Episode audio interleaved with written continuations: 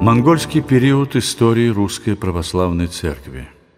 Мужество русских людей.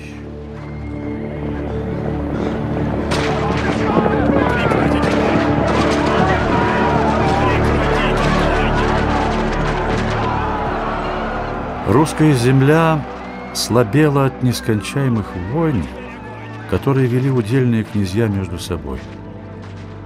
В этих междоусобицах заглушался голос совести – ни во что вменялись клятвы, а общерусское единство приносилось в жертву частным княжеским стремлениям. Видя такое несогласие, народ перестал уважать княжескую власть.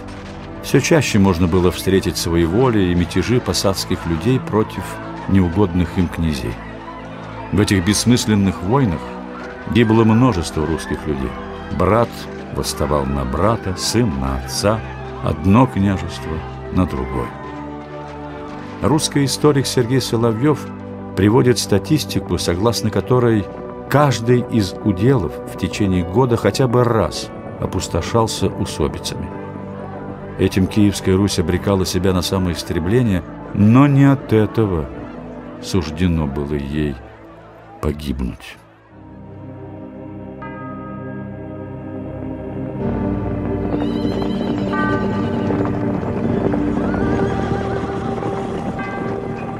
Обрушилась беда на Русь.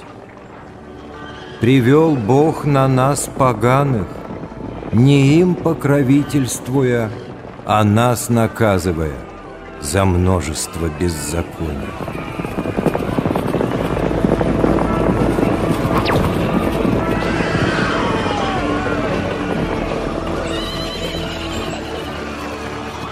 Летописи и сказания не щадят мрачных красок – в описании разрушений и опустошений, произведенных нашествием Батыева войска. За три года, с 1237 по 1240, двухсоттысячная армия монгол разорила всю Русь от Рязани до Киева. Страшную картину описывает итальянский путешественник и миссионер Карпини – проезжавший через русскую землю спустя пять лет после катастрофы. От русского стольного града Киева, некогда поражавшего своим величием и богатством, осталось не более двухсот строений. Большинство жителей убито или угнано в рабство, окрестности усеяны изрубленными человеческими костями. Множество русских городов были совсем стерты с лица земли. Одним из них была Рязань, первая принявшая на себя удар неприятеля. Подойдя к границам Рязанской земли, монголы отправили послов к рязанскому князю Юрию с требованием подчиниться хану и платить ему дань. Князь же ответил послам, как всегда и везде отвечал русский князь. «Коли нас не будет, то все ваше будет». Получив ответ князя, монголы двинулись на русские земли.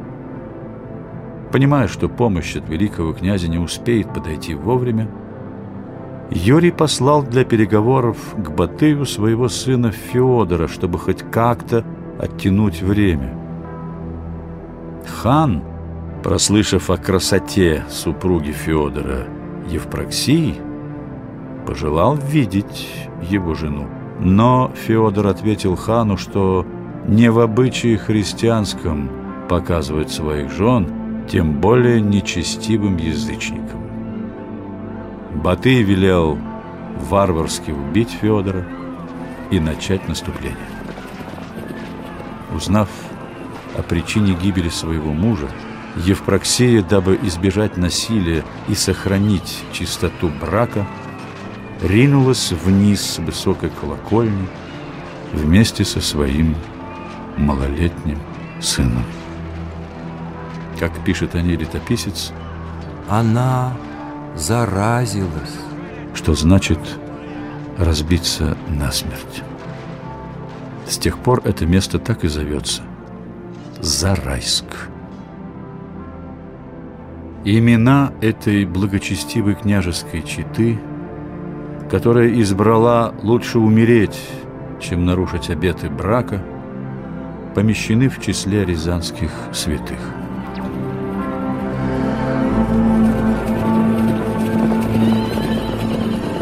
Пять дней стояли жители Рязани, защищая свой город, но силы были неравные, Рязань пала. После нескольких дней разграбления и убийства весь город превратился в пепел. Исчез вопль отчаяния, все стихло. Некому было стенать и плакать. Позднее Рязань была отстроена заново, но уже на другом месте, в нескольких десятках километров от Старой Рязани.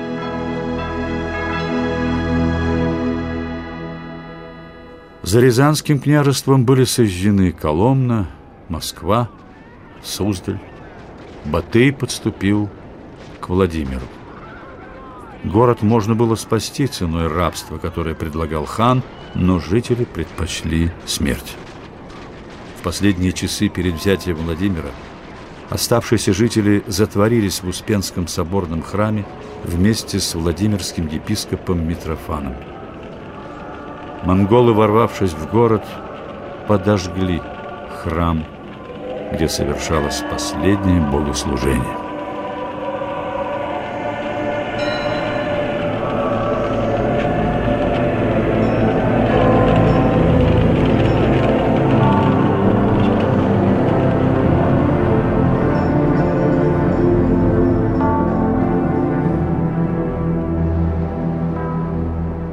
Перед лицом страшной трагедии, разыгравшейся на русской земле, все были уравнены.